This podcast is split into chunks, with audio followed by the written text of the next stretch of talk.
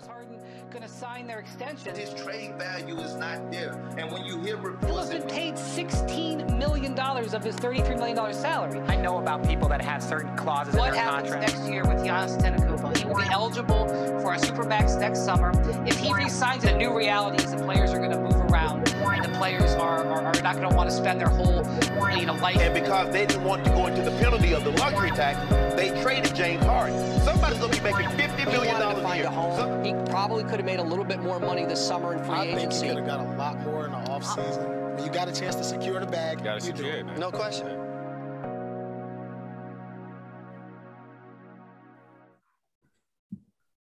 What's going on, party people? I am your host, Stephen Bagel, and this is Sports Ethos' very own The Bird Rights Podcast. With me today, we have David Williams from the Ethos Grizzlies podcast. Um, for those of you who are interested in what the Grizzlies are going to do this um, offseason or just interested in the Grizzlies in general, you should be. They're the biggest up and coming team in the NBA, second best record in the NBA this past year, with I believe the second youngest roster. Go listen to David and Isaac there. But David, how are we doing today? Man, I'm good. Good. Excited. We are getting super close to Summer League. What I think that the first one starts in Salt Lake City. What the fifth? Is that right? Is that the first uh, Summer League game? I thought it was the seventh, but it could be the fifth. I'm not, I know it's that Okay. week. I, I I know that we are super close. We are like minus two weeks away from it. So I'm, I'm ready. Oh well, no, you said Salt Lake City. I know the um Vegas one starts at seven, so the fifth sounds right.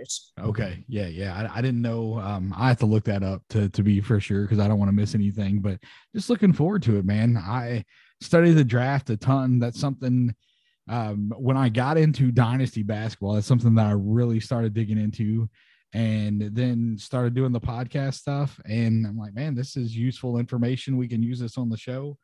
And so it made me, you know, dig even deeper. So there's a lot of rookies in this class that I like that went to destinations that I like. So I, I'm I'm interested to watch to see what these guys are able to do, including the guys that the Grizzlies took. Yeah. And basically, what we're going to do today is David and I are going to go through each team that did anything on draft night. That was 27 of the 30 NBA teams.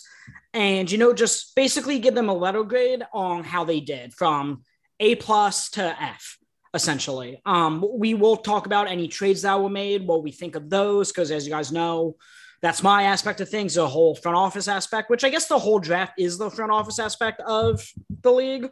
But nonetheless, um, we could get started with the Orlando Magic, who at number one th- kind of shocked everybody taking Paolo Banchero number one. And then they ended up taking Caleb Houstan at 32. So again, these grades we're going to give are very rough numbers because obviously, you know, we're basing it on how we think these guys are going to be as prospects and how they're going to fit on these teams. Five years from now, these grades are going to be completely different based off, you know, who exceeded expectations, who ended up being, I don't like using the word bust, but who didn't live up to expectations, essentially. So, again, these are very raw grades. This is not even a week after the draft, but these are just our initial reactions. So, for Orlando, I gave them a C plus just because of the aspect that I had Paolo number five on my board, I believe he was, and they took him number one. Um, so, I, I mean, I, I suppose they went for the ceiling play over the floor play in Paolo over Jabari Smith. But I just I don't love the fit of Paolo in Orlando. So what do you think about Paolo and what do you think about him fitting with um this Magic roster? So I, I didn't have him as far down as you did. I didn't have him at five, but I liked his fit in Houston significantly more Yep, that's than- exactly what I than- was than thinking. his fit a- a- in Orlando. So it, it was really weird because leading up to the draft, all you heard is it's Jabari one. Anything else that you're hearing is just smoke and mirrors.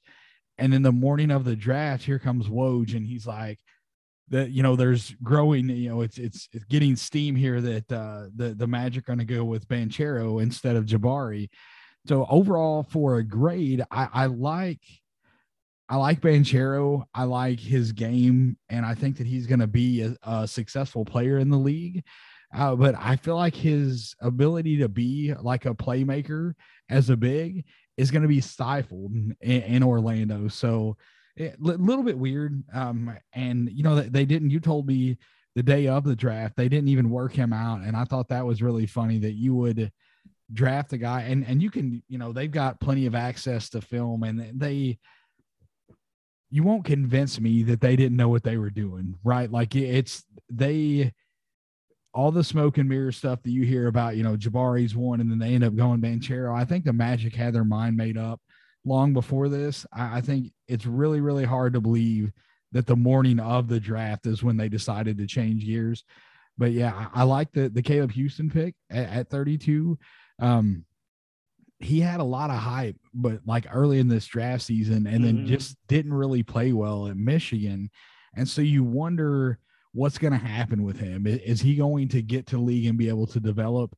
But I, am definitely going to keep an eye on him. He's a guy that I liked early in the draft process, and where they ended up getting him was was great value. But um, I think with the roster as currently constructed, I think that Jabari would have better been a better fit day one for the Magic. So I, I like your grade there.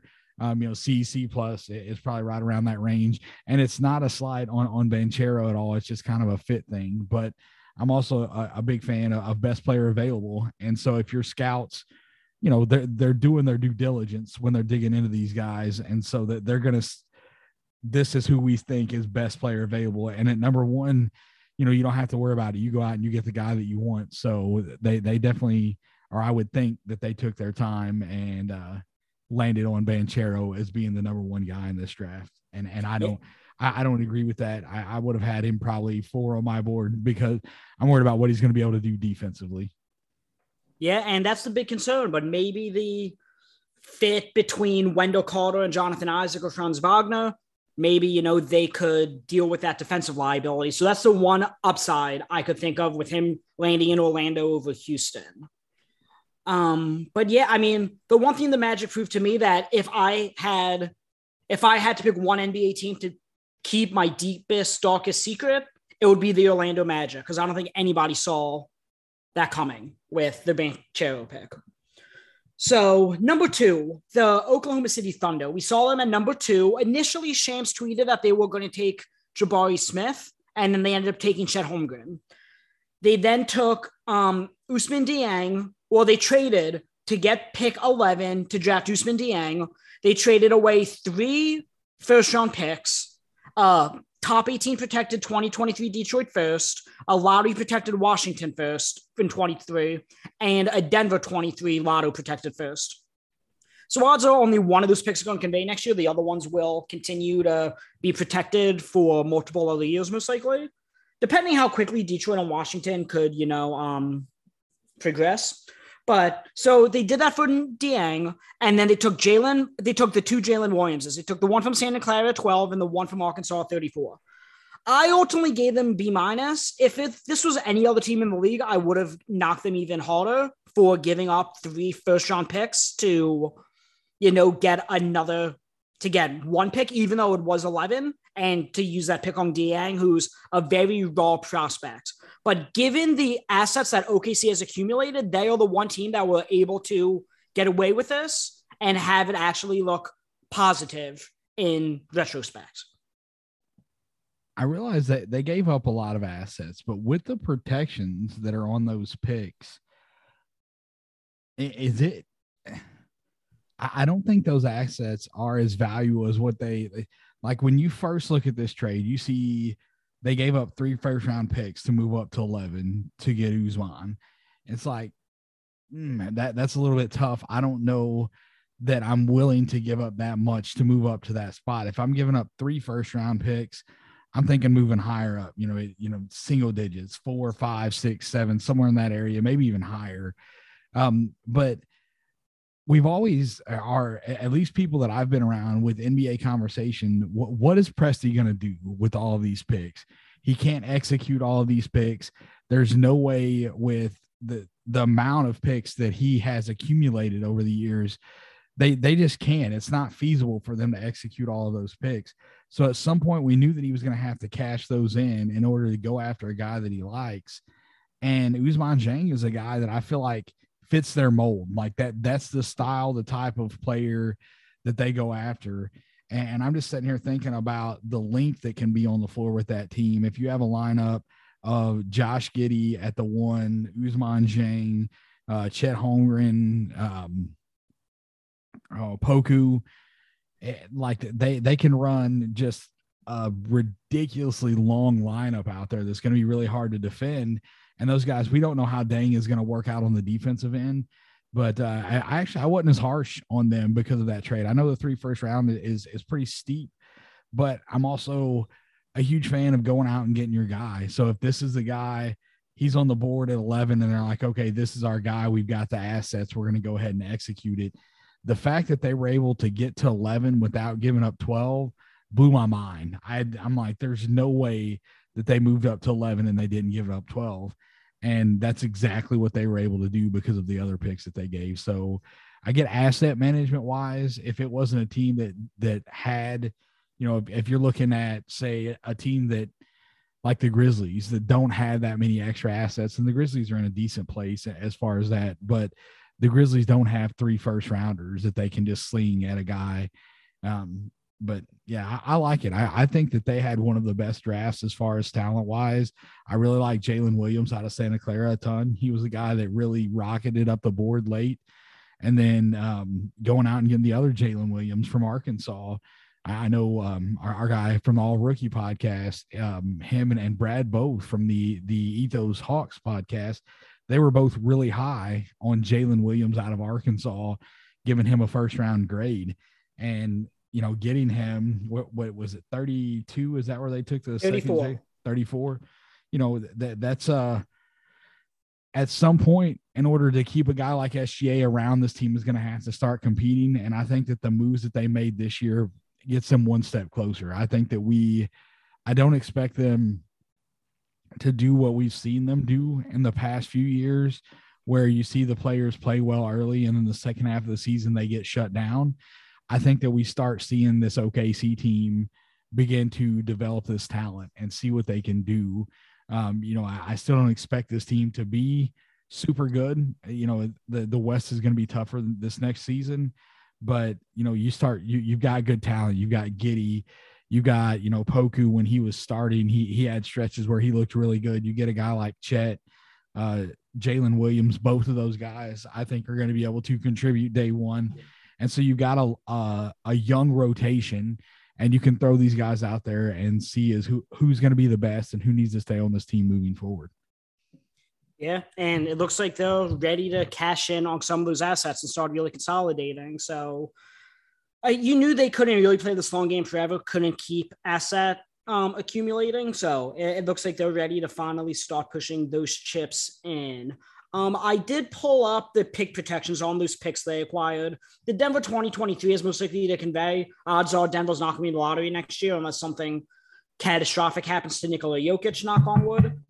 But um, for the 2023 Detroit first, it's eight top 18 protected next year and in 2024, top 13 protected in 25, top 11 protected in 26, top nine protected in 27. And then um, if not, then it conveys to a second round pick.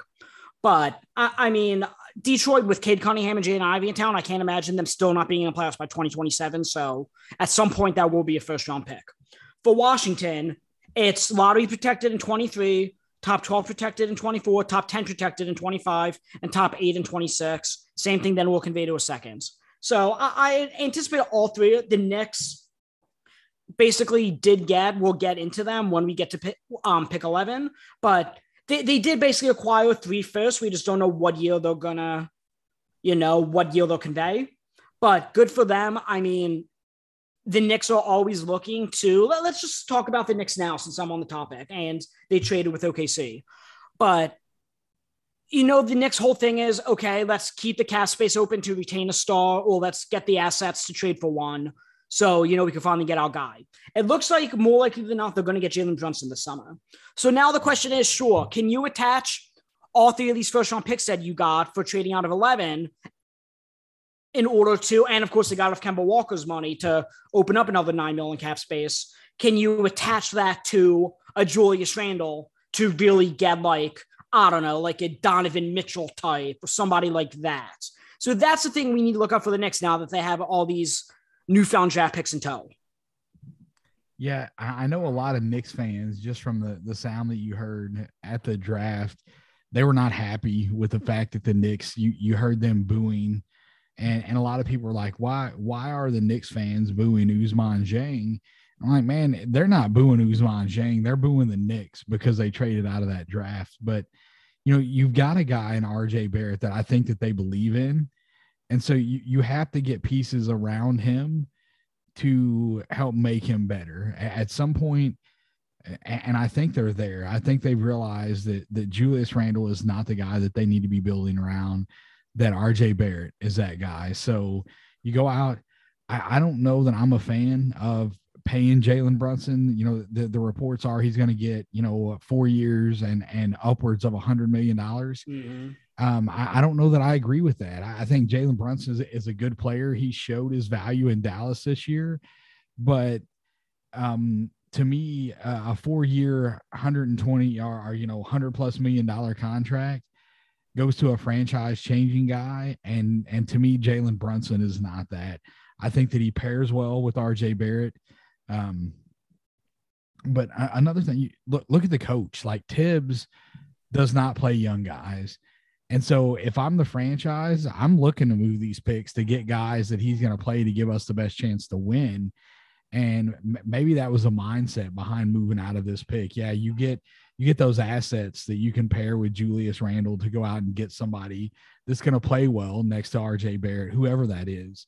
Um, I don't. I, I'd probably give the Knicks I, I, think honestly probably a B for, for this draft. I know they didn't they didn't end up drafting anybody. They the they draft. took Trevor Keels from Duke at 42. So okay. and that's somebody I like. I gave them a B plus, so we're in the same range. Okay. Yeah, yeah. I mean, and that's I I, I like Trevor Keels. I like what he brings to the table. I don't know that he's going to be a contributor year one for them, but you know, like I say, it doesn't. I, I will. I will guarantee he's not going to be a contributor year one because Thibs doesn't. Yeah, Thibs. I was going to say no rookies yeah. under Thibs is a contributor. And that's the, it's the wildest thing because, you know, you, have got uh, Obi Toppin is, in my opinion, the second best player on this team by a pretty wide margin. And then you have um, Quickley, And so, you know, you've got three young players with and RJ Barrett, Obi Toppin, and Quickley, And then you have a coach that doesn't really necessarily like playing young players. It just feels like an odd pairing there, man. Yeah. And again, I, I think the Knicks had the great idea of moving this pick um, for, as I said, three likely first rounders. And it, it, looks like they, they have 16 mil in cap space right now. Brunson's again going to cost probably about 25 mil a year. We just talked about that four for a 100 contract. And it looks like they're going to actually be able to move Nerlens Noel to the Clippers in their trade exception so that you know that's another nine million that gets them to 25 million. So it looks like Evan Fournier is going to stick around, and unless they have subsequent moves that they have up those sleeves. But I mean, the, I think the Knicks did what they needed to do to get off of Kemba Walker, get off of Nerlens, get additional assets in order to you know get the guy they've been coveting all year, and they did that. So good for them for doing what they had to get done in order to accomplish what they wanted to accomplish. So the number three pick was the Houston Rockets. This one I'm I'm not even going to analyze that much. I gave them an A plus. Jabari Smith, they got a three. He was number one on my board. Tari Eason, they had at they got at 17. He was actually number three on my board. I was bigger on Tari Eason than I was on Paolo Banchero. Man. And then they ended up trading 26 for 29 and two seconds with, I believe it was Minnesota. So, and then at and then at that pick, they got Ty Ty Washington, who I actually projected them to get at 17 in my mock draft. So uh, they got value on all three of these guys. I think was an absolute home run, and for that reason, I give them an A plus. Yeah, I, I, like it, man. I don't really have. I'm not as high on Tari Eason as a lot of people are. I definitely didn't have. You know, I didn't do a big board. Um, just it might be something that I, I do next year but uh, I don't want to shortchange it. You know, there's a lot of guys that put a lot of time into it, and I don't just want to throw something together just like, oh, I've watched 12 prospects, so I can throw a board together. Mm-hmm. Um, you know, because I see some guys that, that put the boards together, and it's like, dude, I don't know if you've watched enough film to really be putting a board together because some of these guys that you have ranked, I, I yeah, it's just weird. So I, I agree with, with the Rocket stuff. I, I love what they were able to do um, defensively with Jabari and Tyrese, and I think that Tari is going to be a great defender day one. Um, worry about his offense, and I love Ty Ty ever since he came to the Iverson class and Classic in Memphis and won the three point shootout. I'm, I'm like, man, I can't wait to see this kid play in the league. And he goes to a spot where there's a chance that he could get himself some playing time year one, and I and I think that's great.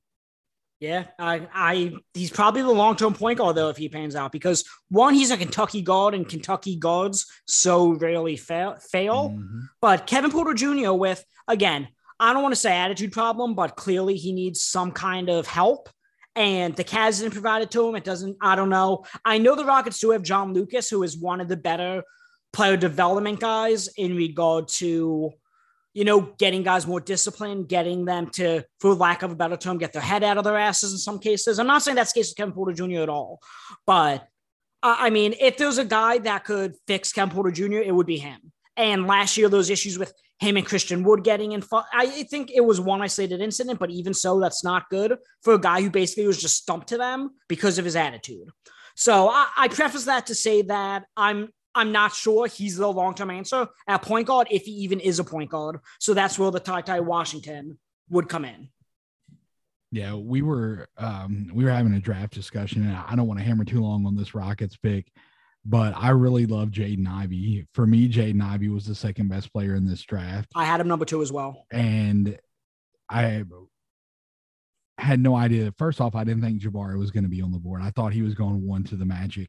And I'm like, if I'm Houston and Jabari is off the board, I- am taking Jaden Ivey because Jaden Ivey's upside is significantly higher than what Kevin Porter Jr.'s is. And I realize that Kevin Porter is a young guy but I, just because a guy is young, it wouldn't stop me from drafting a guy that I feel like has a higher ceiling. And I think Jaden Ivey is going to be a better NBA player than Kevin Porter Jr. And I, I would have loved Jalen and and uh, and Jaden that that uh, man the, those two guys playing together. I, I think it could have been electric. Yeah. Okay. So then let's move on to the Kings since we're talking about Jaden Ivey. They took Keegan Murray at four, which they kind of showed their cards when one, it came out Jaden Ivey didn't want to play in Sacramento and they wanted to trade the pick. But they really showed the cards when it came out. I think it was a Kings beat reporter basically announced that, or he tweeted something along the lines of the Kings were flying Keegan Murray out to have dinner with Domantas Sabonis and De'Aaron Fox. So once that happened, I said, okay, there's no way they're flying him out to dinner if they're not going to take him one way or another, whether that's through a trade with Detroit and they trade down to five or six and take like there's just no way. So they, they did end up staying pat. They took Keegan Murray at four over Jaden Ivey, who I agree with you. He Jaden Ivey is the second best player in this draft class. But again, De'Aaron Fox hasn't progressed in two years. You had a better asset at guard than De'Aaron Fox in Tyrese Halliburton, and you traded him. And then you passed on another guard that's going to be better than De'Aaron Fox because Keegan Murray fit better. And because he doesn't want to be there. But last year, Davion Mitchell, I'm pretty sure, said he don't play for Sacramento, and they drafted him anyway, and he put up and shut up. So I don't know why they were so discouraged from taking Ivey. But as a result, I gave them a D. I mean, they they they passed on. Clearly, those are top four in whatever order people want to give it, and mm-hmm. you know they had number four and they didn't execute. So the my grade for them is a little bit higher. I, I really love Keegan Murray, and you look at what Monty's been doing in Sacramento since he's got there, since he arrived and he's taken over the basketball operations. It feels like he has had more control over this team than any recent GM that we've seen in Sacramento. And he has a player type. He he has guys that he's targeting. You look at that uh, the Bucks trade when they were going to send Bogey to the Bucks and get uh, DiVincenzo in return. Mm-hmm. And then that, you know, it got leaked too early. And so the league voided it because of tampering and all of that. But he has a type, he has a certain type of player that he likes. Tyrese Halliburton was a guy that was his type. They drafted him And my thing is this I, I talked to Jill. She is our Sacramento Kings, the Ethos King show. She's the host of that show. And I had an extended conversation with her about it. And she really she brought to light a few things that I didn't think about initially because to to me, there's no way that you trade Halliburton, right? Like you you just don't do it. Like he he is a guy on their roster at the time that probably had the highest upside.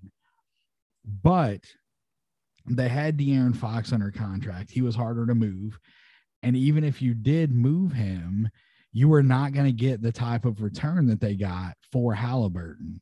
So if you move De'Aaron Fox, you're never going to get a player the caliber of Sabonis in return to pair with Halliburton. And I get that short term may like eh, long term, it's not the best move. I, I think that getting rid of Halliburton long term is not the best move. But the goal out there is to turn this team around and get them into the playoffs to break this drought. And Keegan Murray, out of the top five guys that came off the board, he's the most NBA ready player out of all of them, in my opinion. And I think that because of that, them getting Keegan Murray here, he's going to be a great fit. And I think he's going to shut a lot of people up, man. He, I, I'm, I would say because of passing on a guy like Jaden Ivey, it could come back and completely haunt them. But when they traded Halliburton, I'm like, I don't see how they justify taking Jaden Ivey here unless they're going to take him to trading because what have it like if you take Jaden Ivey, where do you play him? Because you can't play him, Fox, and yet Davion Mitchell together. The lineup's too small. And so it would just kind of create a, a log jam of talent and really th- throw things out of whack. I, I, like the Keegan Murray pick because of the fit. I'm not a fan that early in the draft taking fit over best player available, but I, I do kind of have a little. I I guess I want to see Monte McNair turn this. I want to see this franchise turn around because if you're on Twitter and you deal with any any fan bases, you know the, the Kings have a ton of fans that are extremely loyal to that team, even though that team has been bad for a long time. And so I want to see it for the fans, the people that have been loyal to that team. I want them to be a playoff team. And and, and again, I think Keegan Murray was the, the most NBA ready. Yeah, no, that that's fair. I mean, I think again, I, I know you're not arguing that Jaden Ivey isn't the superior prospect, but in the aspect of you saying Keegan Murray is the most NBA ready guy at that point, you're probably right. So um, we'll have to see. I know the Kings do usually play significantly better with Harrison Barnes at the four, now they'll have to play him at the three in between Barnes and Sabonis, and then Fox and whether it's Mitchell or DiVincenzo, whoever they play at the two. What we'll have to see how that lineup configuration plays out. Yeah. So meanwhile, I, the, go ahead. No, no, you're good. I, we, we can move on. We, we, we talked about that for a while. We still got a number of teams to go through. Go ahead. So the Detroit Pistons, I gave them same thing as the Rockets, an A plus, just because I think Jaden Ivey is that good. They took him at five, and they took Gabriel Procida at 36. He's, I would imagine, a draft and stash, but I'm not sure. But I mean, Ivey really is, you know, to me, he's a combination of Ja Morant in regard to his speed, burst, and athleticism, but he has the length and also athleticism of Donovan Mitchell. So he's somewhere in the middle there. And again, he shoots like he's a combination of those players where I think he's a little bit shooter a little bit better of a shooter than Moran was when he came out, but worse than Mitchell was when he declared. So that's my compliment. And for Detroit to pair him with Cade Cunningham, I mean, we're talking about potentially, I know, again, they're both teenagers right now, but we're talking about at some point a historically good backcourts, potentially. Yeah, and and not to mention, you didn't even mention the trade to land Jalen Duren. You know, they get, in my opinion, they got two of probably the seven best players in this draft. And I don't know how you give them anything other than an A for, for that, man. It just fantastic job navigating this draft. They go out and they get a guy to pair with Cade Cunningham. And that, you know, that starting lineup looks looks pretty beefy. You know, I, they're young. There's still some development to do. You're talking about Ivey and Cunningham, Sadiq Bey, Jalen Duren, um, man, I, am losing their lineup. I, I, I should have a depth chart up here. Um, so Isaiah Stewart. Yeah, you know, I, I don't know that they'll start Stewart next to to Jalen Duren, but you know, I, I like Jalen Duren's ability like super athletic, and he, he's going to be able to switch. His length is going to be great. He's going to be a fantastic rim protector. And he didn't have a good pick and roll guard at Memphis. So we don't know that there's a lot of untapped potential there with him. And Jalen Duren already has that NBA body yeah, coming out uh, of Memphis. He's not as small as a lot of the big men. You know, like if you go back and you look at pictures of Joel Embiid coming out of Kansas and you look at him now, you can tell that he added a ton of muscle. Five years down the road, I don't know that Jalen, like Jalen Duren's probably going to be a little more cut, but I don't know that he's going to be any bigger because he, he's already like his body is already mm-hmm. matured. He has an NBA body day one, and that that's yeah, like I said, and for me, if I was making a board, Jalen Ivey, Jaden Ivey, and Jalen Duren would have been in the top seven. And so, you know, kudos to the, the Pistons front office for going out and making this a, a, phenomenal young core. Arguably, you know, you could say one of the best young cores in basketball right now with what they've got going on up there. Yeah, and they have upwards of $40 million in cap space even after acquiring Kemba Walker and subsequently buying him out. But I mean, they were supposed to be big players on DeAndre Ayton. They, were actually the biggest favorite that if DeAndre Ayton left the Suns, that's the team he would go to. So I'm interested to see now that they got Duren and they have Isaiah Stewart, if you know they'll still be in the Ayton sweepstakes. Because when Ayton first came out, um, his draft year, he said, I'm not a center, I'm a power forward. So it wouldn't shock me. And Stewart and Duren are both uh, more Stewart than Duren could play the four because he's only six nine and he's switchable in a sense. I think Duren he has good hip flexibility as well, so he could be pretty switchable and defend the perimeter. So I think with between the three of them, you could that could be your power forward and your center, and then you know you withdraw Marvin Bagley's qualifying offer, and those are your three big men. So I mean they're going to have to do something with that cap space. Clearly, you know they dumped Jerami Grant in order to create that twenty one million dollar um in cap space. So we'll have to see what they do with it, but that that'll be intriguing. I can't imagine them still being in the Jalen Brunson sweepstakes, given that one, it looks like he's going to the Knicks, and two, they now have Jaden Ivey along with Cade. But what we'll have to see, maybe they'll just do a happy medium and go after a Miles Bridges type. But I mean, Detroit, from everything I've read and what I've heard, had big plans with that cap space. Yeah, yeah, they're they're in a great position, man, for sure. So number six, we have the Indiana Pacers. They got Benedict Mathurin at six, who is apparently better than LeBron James at basketball.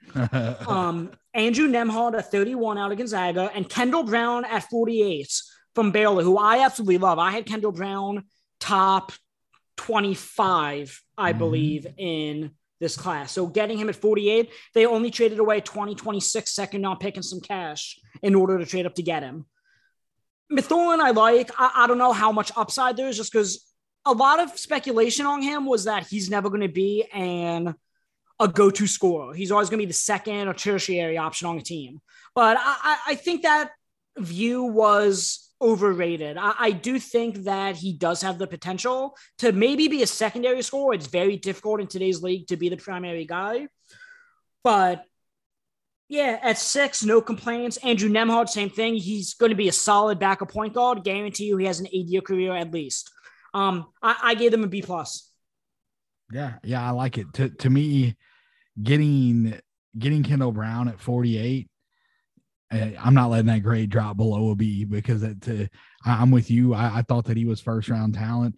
There's some questions about his game but I think that he's a player coming out of this draft. You you look at these guys, and some of these guys are going to take some time to really develop into their final self. Some of these guys are going to take some time to develop to be able to contribute day one. And I feel like Kendall Brown defensively would be helpful day one for that team. And so I I, I like it. And his path to minutes is not crowded. That you know, depending on what they do in the off season right now they don't have a guy that is a true small forward on that roster. Yeah. Yeah, no, I, I agree. So we'll have to see. I think he will get pretty substantial playing time to start the year. I mean, Rick Carlisle apparently has embraced the rebuild. So I don't think he's going to be afraid to, you know, give some of these younger guys extended run. Yeah. I mean, if if I'm Indiana, I'm leaning into it, right? I'm trying any any of these the bigger contracts that they have. I'm looking for guys that are on expiring. You know, Brogdon's still under contract for is it three more years? Miles Turner's expiring, so maybe you can keep him around. But he's the type of asset that I would rather trade him now and get some assets because he's a fantastic rim protector. Holy crap! Sorry, can't talk. All of a sudden, he's a fantastic rim protector and he can stretch the floor. So you can go out and get some assets in return for Miles Turner. Um, you know, uh, Dallas gets Christian Wood, so that takes a, a, team that was looking for a big man kind of off of the table. But there are plenty of teams that could use, uh, you know, Miles Turner and and his skill set. So, you know, I, I'm looking, I'm shopping, doing everything I can to try and find expiring contracts and to get assets in return, and let some of these young guys. Isaiah Jackson was fantastic when he got a run last year. So, you know, I, I want to see him get more minutes. Let these guys that you drafted get Kendall Brown in there working with with your shooting coaches, work on that shot for him, and just let him develop. You know, Herb Jones is a guy that was a good defender in college, and there was questions about what he was going to be able to do at the NBA level offensively. And he got in there in the summer. He worked on that shot. He got to where he could knock down that three pointer, and his defense played him into minutes. I think that Kendall Brown can kind of see that same path for this team. Yeah. Um, I again love Kendall Brown at that pick. Um, in regard to Miles Turner, I actually think I envision something along the lines of a Miles Turner and Chris Duarte for DeAndre Ayton in the sign and trade, and then Turner would subsequently sign an extension with Phoenix. That would be something I'd love for Indiana. I wouldn't hate it if Indiana traded Brogdon and Hield to the Lakers to get Russell Westbrook attached with the 2027 first and 2029 first. Just because Westbrook, yes, the contract's bad, but he's going to be expiring next year. You're getting two first round picks and shedding salary. Maybe you could get more if you trade Brogdon and Hield individually, but you'd probably take on more longer term money. So it, it would really be a preference of what Indiana wants to do. Yeah, I don't like that trade. Not a Lakers fan. I don't want to see anything to help that team out. So that's the hater. Yeah, but then That's you the get the picks. me, though, You right? get the picks in 27 and 29 when they suck again. Yeah, yeah. I mean, that would be fantastic if that worked out for uh, you know for Indy if they were able to make that trade, because that would give them the future assets to uh assets to be able to uh finish up the rebuild for sure. Okay, so then the New Orleans Pelicans, they took Dyson Daniels from G League Ignite 8, EJ Liddell at 41, and Karlo Matkovic at 52, most likely a draft and stash guy. So the Pelicans only really have one open roster spot right now, but they have two guys that could really help them right now in Daniels and Liddell. So I'm going to like to see what kind of subsequent move is made in order to, you know, make that room. But I, I ultimately gave them B plus because, again, I think they're ready to take that next step. And, you know, a perimeter defensive duo of Dyson Daniels and Herb Jones. You have EJ Liddell, who could contribute right away and play behind Zion and Larry Nance Jr. Even play some small ball five if necessary, if you need to stretch the floor next to Zion. I, I like what they did. Yeah, same man. That is, they don't have a true point guard on that team, and I think Dyson Daniels can be that for this team. And, and I love him defensively, so they're going to be tough next year. If that team can stay healthy, they'll be a, a contender in the West for sure. Yeah, and again, I, am not a big proponent on drafting for fit. I'd rather draft for best player available. But I mean, they were so loaded on the wing, they don't really need a center. And you know, with Devonte Graham so far not being very underwhelming in um New, New Orleans, you know that that was the one need had somebody play alongside CJ McCollum, and they got exactly that. Yeah. So do you think you you said that you're not exactly a fan of fit there? on the board at eight, uh, you know, I think Jalen Duren is a guy that I would say probably I would have over him just on a big board, not necessarily fit related. But past that, was there anybody else that was on the board here that you felt was a better prospect than than Daniels? Jeremy Sochan. I I love Jeremy Sochan. And I, to me, he's like he's a player in the Scottie Barnes, Ben Simmons, Draymond Green ilk. So if he could really develop that shot, I think he's really going to be like a two way unstoppable force because he's a switchable guy, could defend one through five. Love everything um, about him. So, but I had no problem with Daniels. I mean, yes, I am a big, bigger proponent of taking the best guy available over fit, But if you're a playoff team, the same way the Pelicans are, I understand taking a guy who might not be the best available, but fits significantly better. Sure. Okay. I I just talked about Sochan, so we'll get to San Antonio in a second. But I realize we skipped Portland. I don't want to forget about them. So Portland took Shaedon Sharpe at number seven, who might have the highest upside in the draft. Some would say. I- am not so sure. He was a 2023 number one top recruit coming out of high school, reclassified to Kentucky and sat out the year. So we haven't really seen him play competitive basketball in some time. And then they got Jabari Walker out of Colorado at 57. I gave them a C plus just because Portland should have been rebuilding. They chose not to. They traded CJ McCollum, did everything they can to, you know, retool at the deadline, but build around Dame. Then they then they made the Jerami Grant trade, signaling, okay, yes, we are ready to get back in the playoffs. And then said taking a player who could help them win now. They, they took Shaedon Sharpe, who's most likely going to be a project. So that that's my that's my trepidation with it. So I, I don't know, and I haven't heard anything about this since but I heard rumblings on draft night that Toronto really liked Shaedon Sharpe. And Portland, you know, it, it's been reported multiple times that they would love to be able to get OG Anunoby from Toronto. And so there were people speculating that Portland made this pick with the hopes that if they take Shaedon Sharpe here, they can use him as part of the package to go and get OG Anunoby.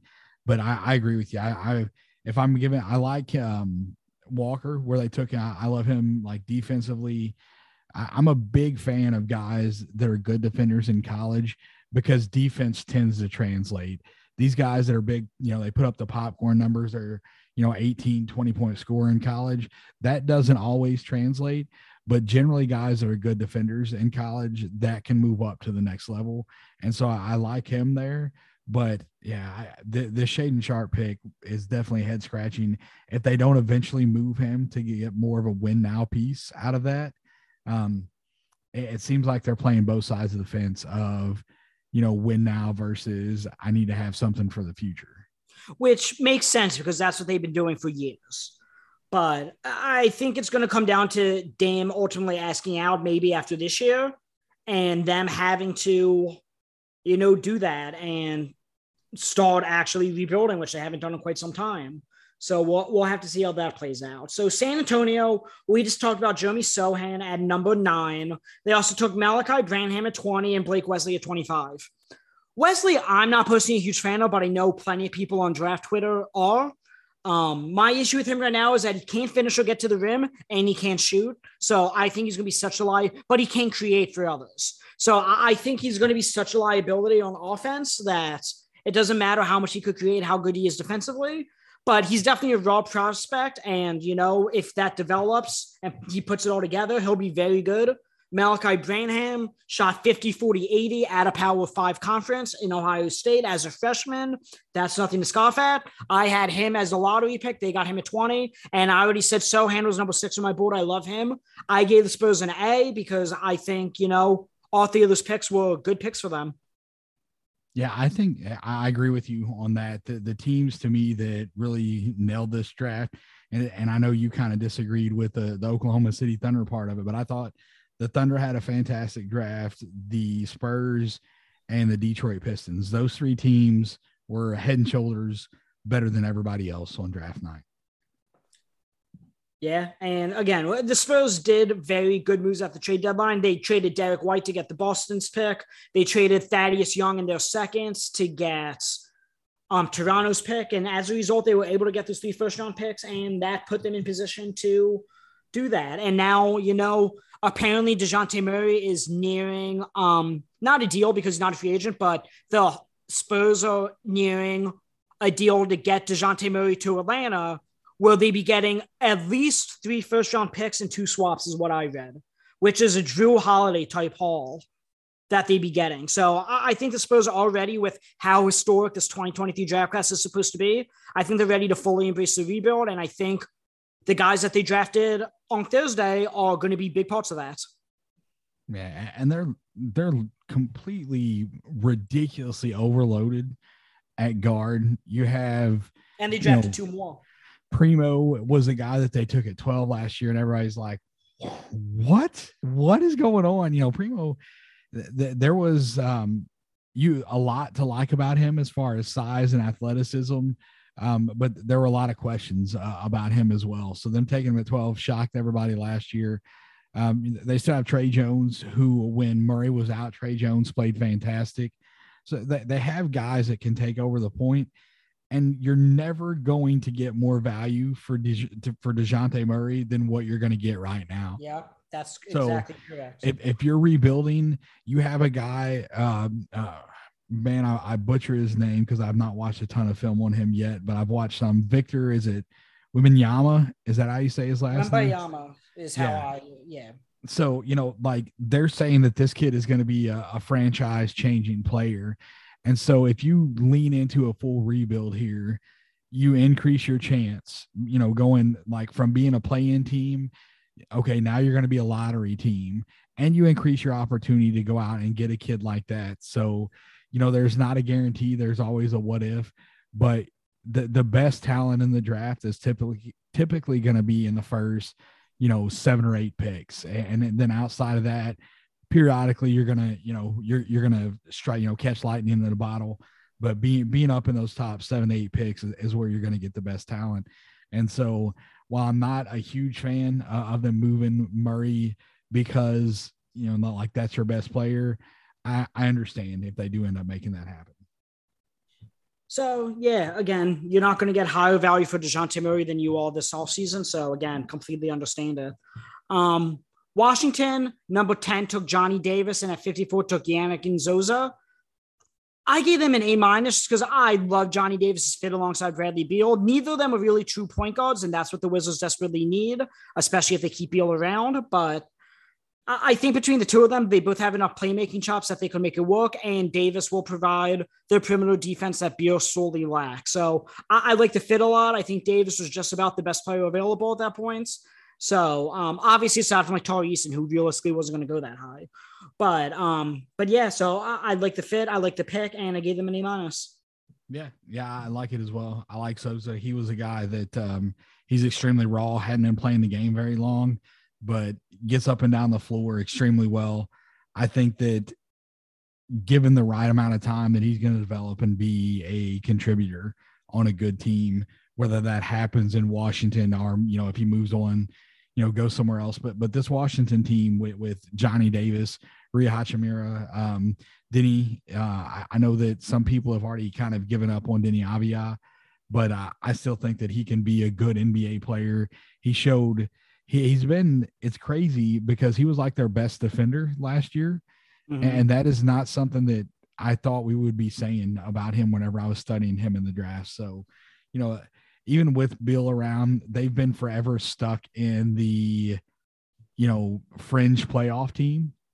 Uh, you know, John Wall, they, they just, they've never been able to get over the hump. And I, I hope at some point they fully lean into a rebuild so they can get up there and get, you know, a, a top two or three pick so they can get a guy, a superstar type player to help solidify this young squad. Because, you know, Beal, Beal's nearing the, the end of his rope. So, at some point you would think that they have to make that shift, right? Yeah, definitely. They they have Pullman syndrome where they don't want to blow it up, even though they probably should, and they keep building around this one guy who's committed to the franchise, and it's just not working. So number, let's move on to the Hornets. They traded number thirteen, where that was the Jalen Duren pick, and I actually would have loved Jalen Duren. Doran, Duran. I'm not. It's, spelled like Dur- Duran, but it's pronounced Doran. Either way, um, I, I would have loved his fit with LaMelo Ball. As we know, they desperately need a center. They did end up getting that center, taking Mark Williams at 15. But the problem with Jalen Doran at Memphis was that, you know, Emoni Bates, that point guard experiment failed miserably, and he didn't get to play with the true point guard. So him playing alongside LaMelo Ball would have been absolutely magnificent. But even so, they got Mark Williams at 15.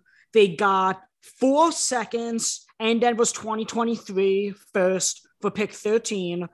And then they traded pick 45 and the next 2023 second for pick 40, which I don't love, but I love the player they took in Bryce McGowens. He was in my lottery. And as a result, because of that, I gave them a B plus. Yeah, he was a guy that fell way further th- than I expected him to. Um, so I, I really I like that move, and, and I think that was okay. We're surprised that he's still out here, so we're gonna overpay to to move up to get him. You know, like New Orleans, New Orleans is on the clock at 41, and you got to think that if, if McGowens is still on the board whenever it gets to them, that they're to end up taking him. So, yeah, I, I, I like that move. I'm, I'm happy with that grade. I, I think that they they done, you know, done what they could do. Um, when they first they announced uh, the the Duren pick there, I'm like, okay, they chose him over Mark Williams. That's good. And then you know, here comes the trade. So it was a lock that they were going to get a big man this year. It would have been absolutely bonkers if somebody would have moved into 14 and took Williams from them.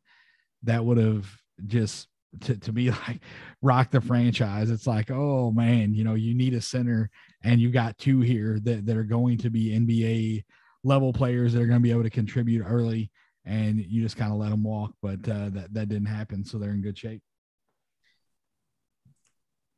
Yeah, and as you said, desperately needed a center. Um, love McGowens. They they kind of need wings as well, depending, especially if Cody Martin walks. So I love it for fit standpoint and for best player available standpoints.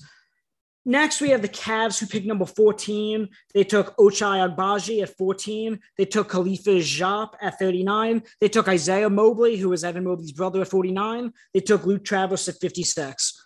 It is rare for a team to have four picks in the draft and for me not to get excited about any of them.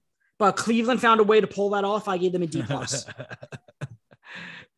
I, I, like it. So you, you got something against Agbaji there at 14? I don't have anything against him. It's just he is what he is. He's a very limited upside guy, which is fine. Cleveland needs wings. They're ready to win, it looks like. So I, I don't hate it from that standpoint, but I think I had him like 25 on my board.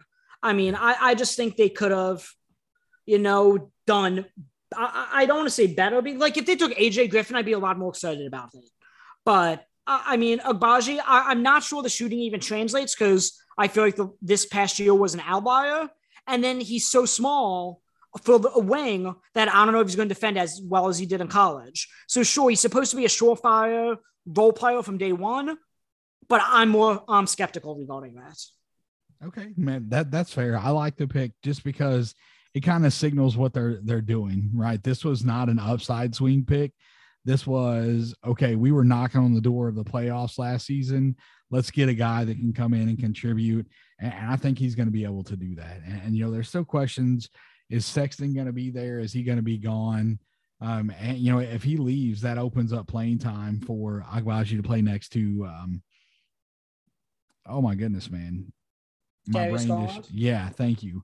My brain just shut down there. I'm like, I know this kid's name, but it's not there right now and, and, and I like that. I like that, you know, because at Kansas he had a lot of weapons there with him, and and uh, and I you corrected me on the pronunciation of this kid's name. Uh, it's spelled like Braun, but you said it's pronounced Brown. Is that right? What Christian Braun from Kansas? Mm-hmm. Yeah, it, it's spelled Braun, but it's pronounced Brown. I do the same thing with yeah. yeah. So you know, like he, he had he had plenty of weapons there in Kansas alongside of him, but he was kind of the focal point for the defenses. And so I feel like you get to the NBA level and you can kind of play a little more off ball and not be the focal point for defenses. I think that you're going to see him kind of shine a little bit. Um, I got a little more faith in him than what you do. Uh, that there, I think the defense is going to be solid. Uh, whether he's going to be an elite defender at the next level, I don't know. But uh, I like that the the Cavs. Not that I'm a huge fan of the draft necessarily, but I like that they kind of signaled with this 14th pick that hey, we are we're, we're trying to win moving forward. Yeah, that's definitely fair. I just I I can't get in on Agbaji because he's projected as a three and D, and I'm skeptical about the three. I'm skeptical about the D. So unfortunately, yeah, that's that's ultimately what my grade came down to. Um, in regard to Collin Sexton, I actually thought Sexton was a lock to go to Detroit because I thought they'd be the only team that'd be interested in him. But now, you know, as I said, same thing with Brunson. Now they have Ivey and Cade. I don't think they're going to go after Sexton. So he might have to go back to Cleveland on a qualifying offer, play behind Garland and LeVert for a year, then be unrestricted next year, unless a team like San Antonio, after they trade DeJounte Murray, wants to take a flyer on Sexton and use that cap space. That's a possibility. But it's going to be interesting because I think Sexton is the most likely player on this draft to get squeezed out of a lot of money. So this is slightly off topic, and, and I don't want to stick on this too long. Where is Detroit as far as the floor? Because moving Jerami Grant, they got a ton of cap space, and they don't really have a guy on that roster that has a big contract. After moving Jerami Grant, is is Kelly Olynyk their highest paid player right now? Ooh, I mean, they they do have. I believe Blake Griffin's contract is now off the books as of this year. They are paying DeAndre Jordan from the Nets trade, but even he was eight million. So yeah, I, off the top of my head, I'm actually pulling up the cap sheet as we speak. But yeah, Kelly Olynyk probably. It, honestly, Cade Cunningham might be the second highest paid player just because he has a number one pick contract. Right. So yeah, Detroit, yeah. as I said, they're going to have upwards of $40 million. If they want to get a DeAndre Ayton or something, they can go get him. Yeah, I, Olynyk's number one, Cade's number two, then Kemba Walker's the third highest paid guy who they're going to buy out. Yeah, it's wild to me that Kelly Olynyk is the highest paid play, highest paid player on a team. But you didn't didn't want to hit on that too long. But uh, I definitely want to discuss that with you later. But we can keep the uh, keep the draft grades going here. So who where are we to the the Hawks with AJ? Griffin at the 16? Hawks with AJ Griffin at 16 from Duke and Tyrese Martin from UConn at 51. I gave them a B plus because I think AJ Griffin again he missed the beginning of his freshman year at Duke. He sat out his whole senior year training with his dad, who's a coach for the Raptors. And I believe he was actually had a knee injury as junior of high school missed all that as well. So we didn't see him really play at a significantly high level because he didn't play substantial minutes at Duke when in the beginning of the year coming off an injury and missing two years. So he's a guy that he used to be very athletic and those injuries have sapped some of that athleticism. If he could get that back, he's already a top 10 shooter in the world. Like for his career between the EYBL circuit, between high school, between his year at Duke, he's like a 45% three point shooter. So he's an elite, elite, elite shooter. And that's something Atlanta needed. Trae Young is a very inefficient shooter. Just because he has range doesn't mean he's a good shooter. And that's a problem that a lot of people need to realize with Trae Young. Bogdan Bogdanovich, Kevin Huerter, both good but not great shooters. DeAndre Hunter, good but not great shooter. Same thing with John Collins, and then Capela and Okongwu don't shoot at all. So now that you have an elite shooter in the fold, I think that changes the entire dynamic for this Hawks team. And again, if you could get that athleticism back that he seemed to lose, we're talking about like a lot of people compared AJ Griffin and Jimmy Butler just because of how good he used to be on defense because of his athleticism. But imagine Jimmy Butler could shoot 45% from three. I think that could be the ceiling. Some guys I know, like the guys from the Upside Swings podcast, too, I'm friendly with, they both had AJ Griffin top or top four on the board. And those guys are really good at what they do. I trust their evaluation. So getting Griffin at 16, I think, is a home run. So that's why I give them an A minus. Yeah, no, I, I, like it. I think getting him there in a lot of mocks before this draft happened, he was a top 10. You know, I saw him in a number of places. If I'm not mistaken, I think that basketball news, which is uh, Matt, Matt Babcock and a number of different people over there, I think they had him around uh, Mount eight, maybe seven or eight um, and that when you get that type of talent falling to you at 16, you just take it. And the Hawks have done that two years in a row. They Jalen Johnson fell to him, fell to them at 20, and then they got Sharife Cooper in the second round last year. Two years in a row, they've got extreme talent late in the draft. And so, you know, kudos to them. I, I like I like Griffin and you know, playing off the ball, being able to knock down those shots. That's going to unlock another level for Trae. And that is something, you know, you mentioned the, the other guys being good, not great shooters. When you have a threat like that, that extra half step that that defender is going to stay closer to him gives Trae Young that that opening to where if that defender comes that half step off of Griffin, then Trae can distribute him the ball and he's going to knock down the three. Or if he doesn't come off that half step to help, that's going to give Trae the window enough room to finish because he is very elite at that, even though he's not an efficient shooter. So it's, yeah, th- th- this is a home run pick for them, in my opinion. I agree. Okay. And then the Bulls at 18 took Dalen Terry. I gave it a B minus. I was actually on Ethos Bulls with Trey and Keith over the weekend. And basically, uh, forgive me for whoever tweeted this, but Trey basically read a thread that he saw on Twitter that basically Dalen Terry is, or that Zach LaVine is a 97 percentile cutter getting to the basket. And Dalen Terry was the best player in this draft at finding guys who are cutting to the basket. So again, if Zach LaVine's your best player, your building block, why not get a guy that complements him well? Dalen Terry, I think, is also Lonzo Ball insurance. He's a big playmaker. He played point guard at Arizona more by necessity than anything, but a big wing who could pass well. I mean, th- that's something that Chicago could definitely utilize. Uh, Isaac and I, and uh, for you, for those of you that don't know, Isaac is my co-host on the Ethos Grizzlies podcast. We were discussing this earlier the Grizzlies gave up a ton to move up to pick number 19. And they, of course, gassed up LaRavia. They pick him there and they're like, he was our guy. But I just, I'm not buying it, man. I think that they made that move in hopes that Dalen Terry was going to be there at 19 because his his attitude, his confidence, the stuff that he does on the basketball floor is tailor made to this Grizzlies team. And I, I, love the pick for Chicago. I hate it because I wonder if he's on the board at 19, if they don't, you know, go ahead and take him there and then try to get back up to 23 to take uh take LaRavia.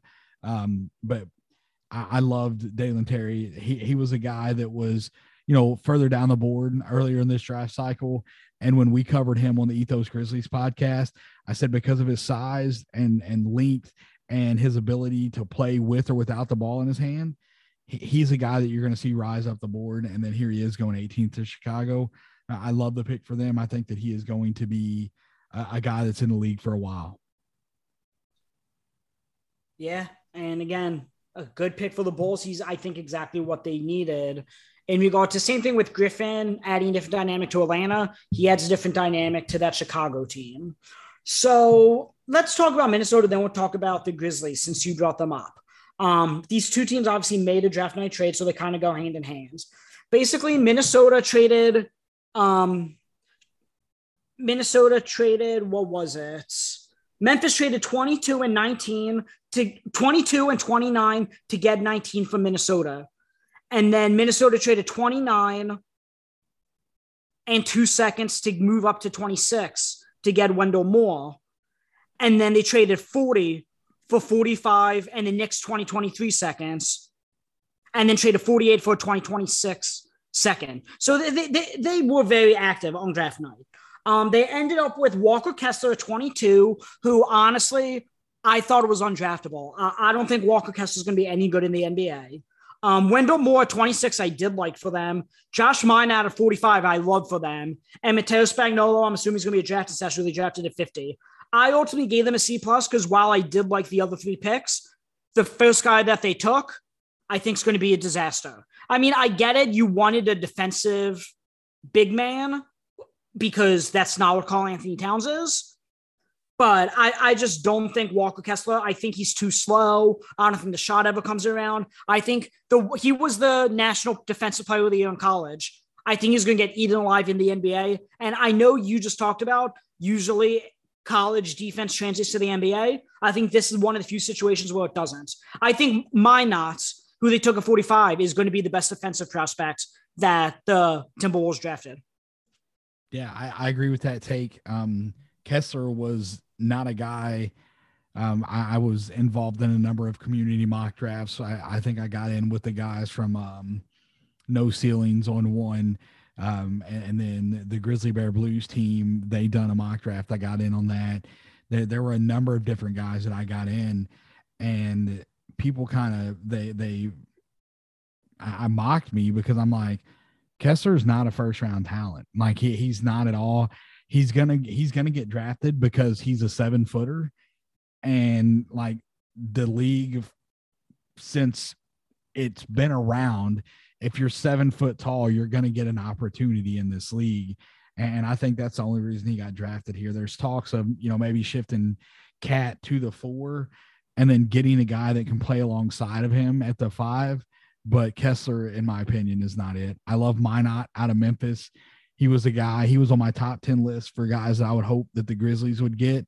Um, not not that I wanted them necessarily to take him in the first round, but because they had three picks, they ended up trading and getting a fourth pick.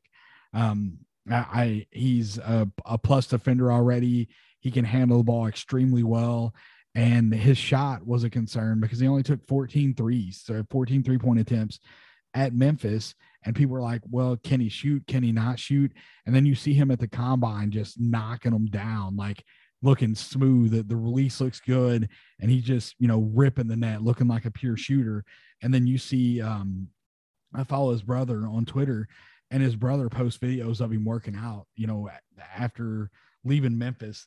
And you just see him knocking down these shots over and over and over again. And it's like, yeah, I really like this kid. So that is something I, I, think that that ends up being the best pick that they made in this draft. I don't dislike Wendell Moore, you know, getting him there at 26.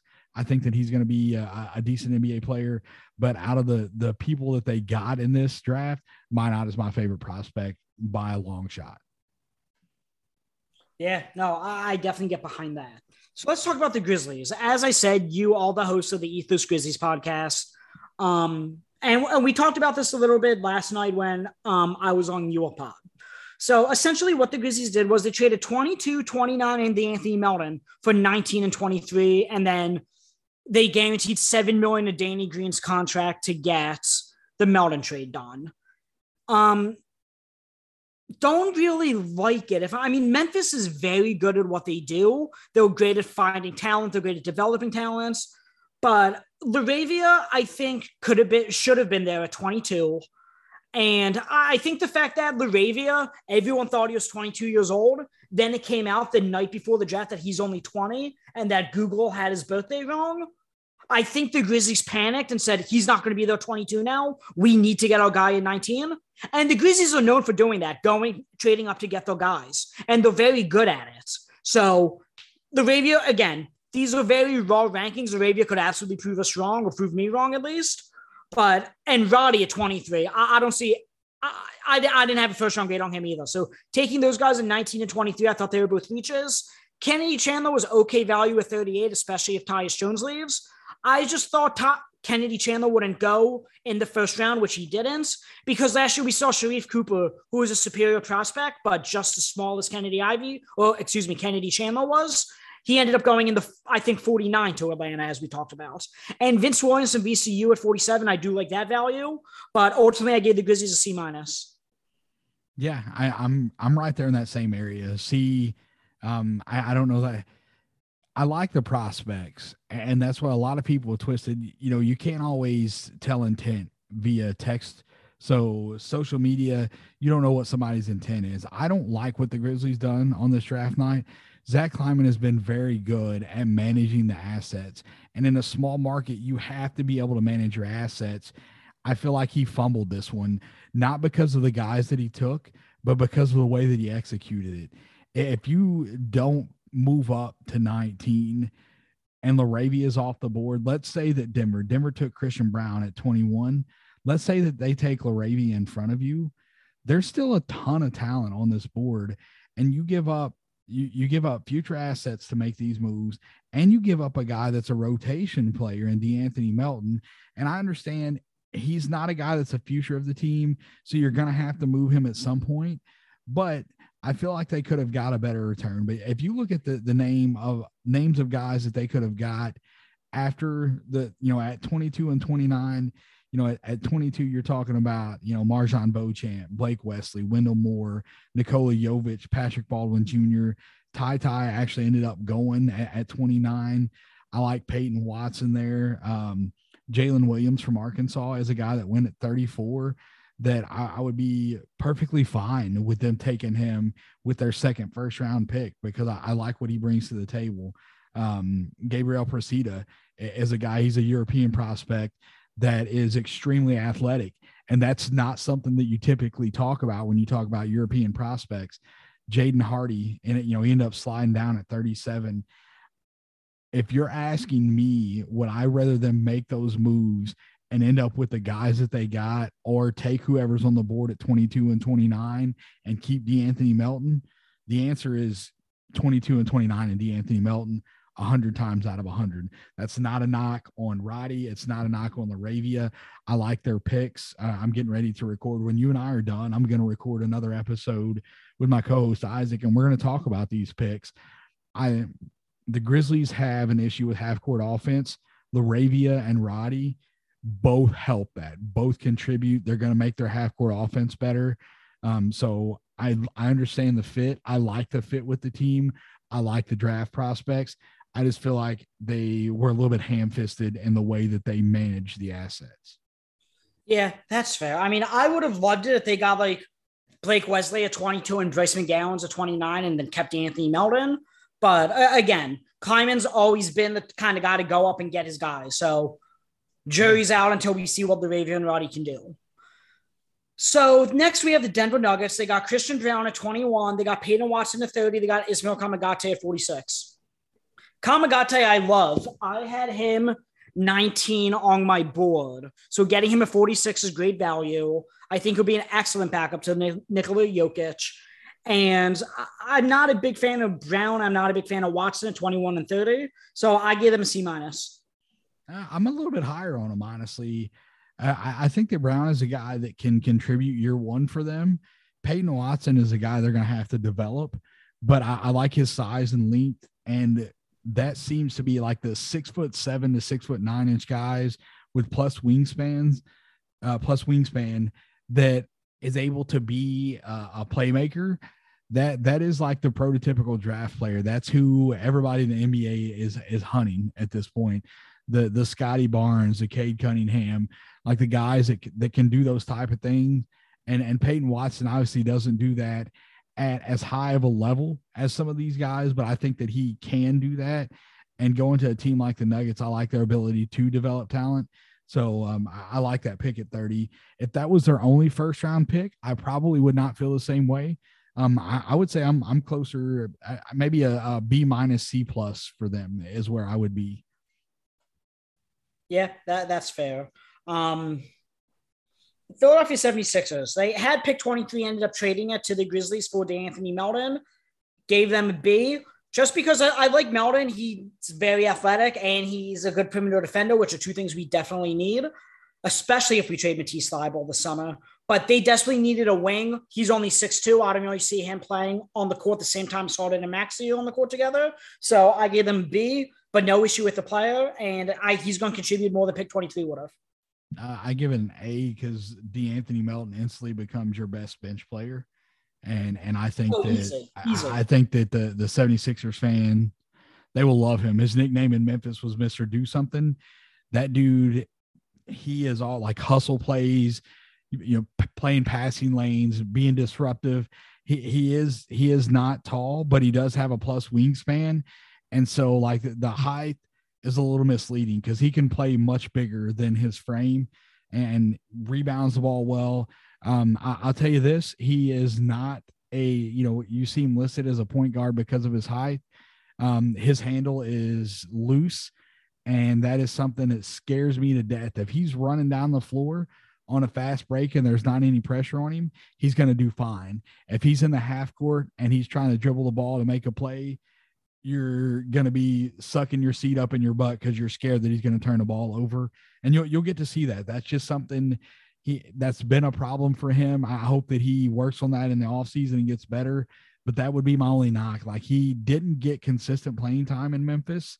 Um, some people say that's because he's inconsistent and i would love to see him get 20 plus minutes a game somewhere to see what he's capable of yeah, again, no issue with the player. It's just more so the positional need. I thought Sixers were going to get like an Eric Gordon or Terrence Ross with this pick. But again, no complaints about the player at all. So the Milwaukee Bucks at 24, they took G League Ignite's MarJon Beauchamp, and 58, they took Hugo Besson. I like Besson a lot. I read they're actually going to stash him. I think he's ready to play right now. He played in the NBL last year. A lot of players who came from the NBL have had a lot of success, um, especially as rookies such as obviously Josh Giddey and LaMelo Ball or outliers. They were top picks. But Besson, microwave score, I think he definitely could be the Bucks backup ball handler and be, you know, maybe not six man his rookie year, but, you know, same idea. Um, Beauchamp, I, I like his story. don't love him as a player. I, I like him. He provides energy. He's going to be a good defensive prospect, but I, I don't I don't know how often he's going to be able to play next to Giannis due to the lack of shooting. That's fair. I, I like Beauchamp. I like that uh, the defensive pairing. If you have Middleton, Giannis, and Beauchamp all on the floor together, that's a lot of length and, and three really good defenders. That's going to make things very, very tough on the other team. And so, you know, if you have those three on the floor and then you got two other guys that can shoot the ball, you know, it's it's it's dangerous for, for the Bucks team. So love this draft for them. Uh Besson is a guy that, you know, like you said, I, I think that he could definitely if he ends up being a draft and stash guy, I'm gonna be surprised because I think he can come over and play this year and, and be successful. I agree with that. So Miami Heat, they took Nikola Jovic at 27. I gave them a B minus just because Jovic, I actually had a bit higher than this. I think I had him like 24 on my board or 23, somewhere around there. So same tier, same range that I had him in. Heat, I love the way they develop guys. Jovic, I mean, wings that could wings or big forwards that could pass, dribble, and shoot usually do not fail. So the biggest issue with Jovic is is he going to be a consistent enough shooter to be that pass, dribble, shoot guy? I mean, Miami, he culture, good developing. I, I am confidently going to say that he will eventually be able to shoot, given that he was drafted by the Heat. Yeah, I, I loved him early in this draft process. He was a guy that I really liked for the Grizzlies at 22. Didn't think that there was a chance that he would be on the board at 22. And so for him to be on the board for the Heat at 27 was surprising to me and also kind of like a punch in the gut because that the the you know what he's like is he 6'10 or 6'11? Like he he's a big guy with guard skills. And you know, you don't you're not developing this kid to be a banger in the post. He's going to be a point forward type player. And I, I can't wait to see what that development team can do with him down there because I, I think that he is going to be an elite NBA player. The Golden State Warriors, yes, they're a dynasty. Yes, they're the defending champs it's not going to stop me from giving them a D. I, am not a big fan of Patrick Baldwin Jr., who they took at 28. Oh, Obviously, coming into the year. My heart.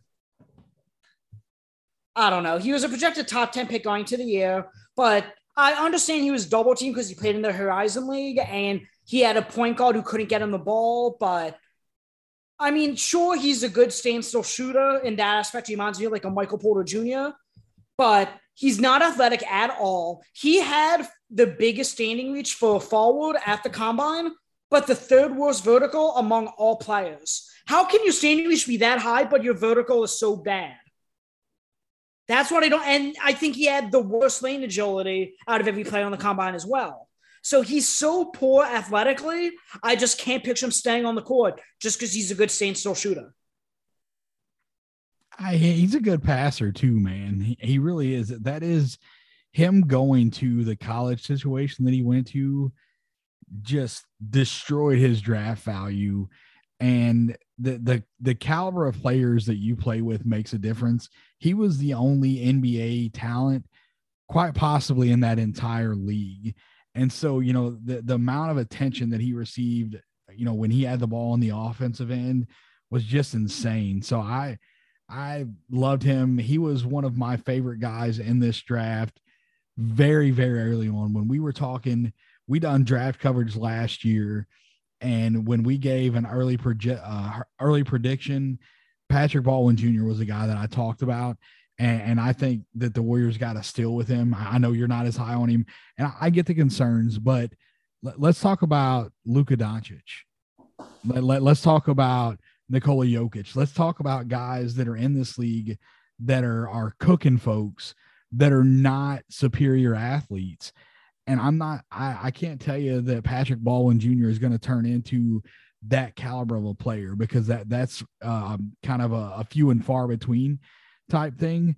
But his ability to shoot and his size at 6'10, that length, he's going to be able to shoot over the top of people because of that size and length. And I think that his ability to pass the ball is severely underrated because if you watch film on him playing at the university, was it University of Wisconsin Milwaukee or whatever it was, there are a number of times when he's getting double teamed and he makes a fantastic pass, and then his teammate blows a wide open shot at the rim. And I can't tell you how many times I've I've watched game film on him and saw flashes where it's like, okay, I can see where this kid was a top 10 talent. And I think I think that at 28, that may go down as a still of the draft in five years from now. Patrick Baldwin going to the Warriors at 28. And you know, could be wrong that you know when you when you do this, it's it's almost impossible to bat a thousand. I don't know that I've ever seen anybody bat a thousand whenever it comes down to uh to boards and talking about rookies like this. But I, I just I really I like his game. I know there's questions about his uh, athleticism, but I think that he moves his feet well enough. He's going to be a sufficient defender. Um, he, he's not going to be able to guard fast threes, but I, I, think that he'll be okay guarding a lot of threes in the league and some fours. Uh, he, he's going to add weight to his frame. So he's a guy that I, I do like. Um, I don't know that I necessarily disagree with your grade though, because I didn't get the who was it? They got um Ryan. Was was Ryan Rollins? Was that their where, where'd they get him at? They got Ryan Ryan Rollins at 44 and Gui Santos at 54. Okay. And, and I don't know um Santos is not a guy. He's not coming over this year, right? No. Do, do you know? Yeah. Okay. That, I haven't heard anything, but I can't imagine so. Okay. Yeah. So, you know, I, am yeah, I, am fine with giving, like, I know you're not high on Patrick Baldwin. I, I like him a lot. My grade, you said you give him a D. Um, I'd probably be a little more generous and give them a C here because I do like, uh, I do like Patrick Baldwin Jr. enough to, to not drop them below that. I mean, if there's a team that's definitely going to be able to develop him, it's going to be them. So we'll have to see. Um, the Toronto Raptors, Christian Koloko at 33. I mean, the Raptors need a center, but Precious Achiuwa played really well in the playoffs last year and really well at the end of the year. So I don't know how big of a need center really is for them. I mean, Koloko, I do like. He's a good defensive prospect. He's huge. I already know how you feel about him, that he's not even an NBA player that was well draftable. So, I mean, I, I give him a C. I don't love it. I don't hate it. It's whatever I guess was a position to need. So, yeah, that, that's about it. Yeah, I'm. It's an F for me, dude. Like I, I know. Like we Koloko, this, yeah, yeah. He he's not going to be a switchable defender. The only thing you're going to be able to do defensively with him is play drop, and he is going to be like his drop. He's going to have to drop so far back so they don't blow past him that it's going to give them wide open mid range jump shots. And I know analytically as a defense, you would much rather them take that mid range than get to the rim, or you would much rather them take that mid range than shoot the three. But I feel like he's just going to be barbecue chicken. Anytime that he gets switched onto a guy that, you know, a, a one, two, or three in the league, he's going to get cooked. And his offensive game is going to, it's going to hinge on the guards. Like he doesn't have much in his offensive bag either. I, I, he couldn't have landed in a better spot because well, um, maybe you could argue Miami as far as developing talent, but Toronto always seems to find a way to get the most out of their guys. And so maybe they turn around, maybe they're able to turn him into something, but I have zero faith that he's going to have any type of NBA career at all. I think that he's a guy that that is out of the league in 2 to 3 years. Yeah, that, that's definitely Phil. We'll have to see what kind of contract Toronto gives him and whether they give him two full guaranteed years or yeah you know rookie contracts usually two plus two and then team options on the next two. So we'll have to see. Um los angeles lakers took max max christie at 35 i gave them a b plus. I know that christie only shot 32% from three at michigan state but that really doesn't tell the whole story. To me he's like a landry shamet type where and my dog has a strong opinion on him apparently. But um the snow dropping the knowledge back there yeah, apparently she's a Lakers fan. So, um, Landry, again, he's a Landry Shamet type guy. And that's what the Lakers need. They, they need guys in between Westbrook and LeBron that can really shoot it. And again, I know the percentage was great in Michigan State, but he's one of the better shooters in this draft, in my opinion. Yeah, I, I like it. Um, I, I know Corbin was super disappointed on draft night because Jaden Hardy was still on the board and they go with Christie here but I'm a huge believer in Tom Izzo in Michigan State. he has turned out some of the best NBA talent. So a lot of a lot of good players have come out of Michigan State, and I think that Christie is a guy that slides in perfectly for what the Lakers need. Yeah, and again, a little raw, so he could kind of help you contribute right away, but he could also, you know, be a developmental project where, you know, he still has some untapped upside. So it's a happy medium for the Lakers there. Um, I ultimately gave them a B plus. For the Mavs, speaking of Jaden Hardy, I give them an A minus. I mean, Jaden Hardy was someone when he signed a G League Ignite, he was a projected top five pick in this draft. So um, to get him at 37, they only the Mavs had to trade the 2024 seconds and 2028 seconds. I don't know why Sacramento didn't just take Hardy for themselves. They would rather have two, most likely late seconds, as long as Luka Doncic is in Dallas. But I mean, that's Sacramento being Sacramento. So for the Mavs, I give them an A minus. Yeah, I don't know what Sacramento's um like what their roster situation is, but that was definitely head scratching to me as to why they, they moved this pick for two future picks.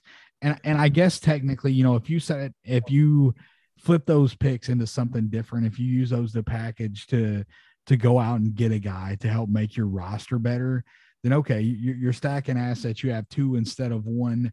But if they don't, if they execute those picks, what are the chances that the guy they're going to get is going to be better than Jaden Hardy? And, and, I think that the answer to that question is slim to none. So, yeah, head scratching move by Sacramento. Love it for Dallas, you know, especially with with the the news on Brunson likely leaving. That gives them, a, you know, another kind of popcorn scorer guy to come off the bench and uh, you know maybe we see him because of that G League Ignite experience. Maybe we see him contributing on a playoff team early on. And Jaden Hardy actually is one of the better handles in this draft. So, you know, he could be in those three goal lineups with Dinwiddie and Luka the same way Brunson was. So we'll have to see. Um, the Clippers took Moussa Diabate at 43 don't love him, don't hate him. I just the Clippers are so deep. Whoever they drafted wasn't going to get any significant minutes anyway. So uh, I suppose they took the guy that was the best developmental project. But again, behind Ivica Zubac, they don't really have a center. Now that John Wall is getting the taxpayer level there, they're going to have to let Isaiah Hartenstein walk. So bring him maybe Memphis, maybe Diabate gets some minutes there early on, but I, I give them a C minus. Yeah, yeah, this was the the fit thing. You know, I don't think that they planned on retaining Hartenstein. Um, I, I, would love to see Memphis make some moves and uh, and and get a guy like Hartenstein on the roster. I think that uh, I think that he he is a he's a good player. He can pass well out of the post. Um, extremely efficient, very smart player. Um, you need guys like that to win championships, and and it's just John Wall gives him a point guard if he's healthy, but we haven't really seen John Wall and whatnot. Is it going on three years? We we haven't seen John Wall. So um, at at this age, what is John Wall going to be able to bring you? And is it going to be more than what Hartenstein did? And, and I don't know. You know, it, it's quite possible that it is, but uh, it just seems weird to me. So don't, and don't it's tough. I mean, they John Wall, yes, his game was predicated on speed and athleticism, but he was such an elite playmaker with such good court vision. Those aren't going to age. So sure, he's not the player he once was because of that speed and athleticism, but if he could find all the shooters around him wide open, he's going to be able to do that. So the Clippers des- desperately need a playmaking. I actually really like John Wall for them. I-, I thought even before it was bought out that it was a lock that he went there. Um, to me, the Clippers are just about the favorites to win it all next year. So that that might be a little ambitious, but as long as Kawhi Leonard and Paul George stay healthy, they're just so deep. Wing depth is the hottest commodity in the NBA, and they have so much of it.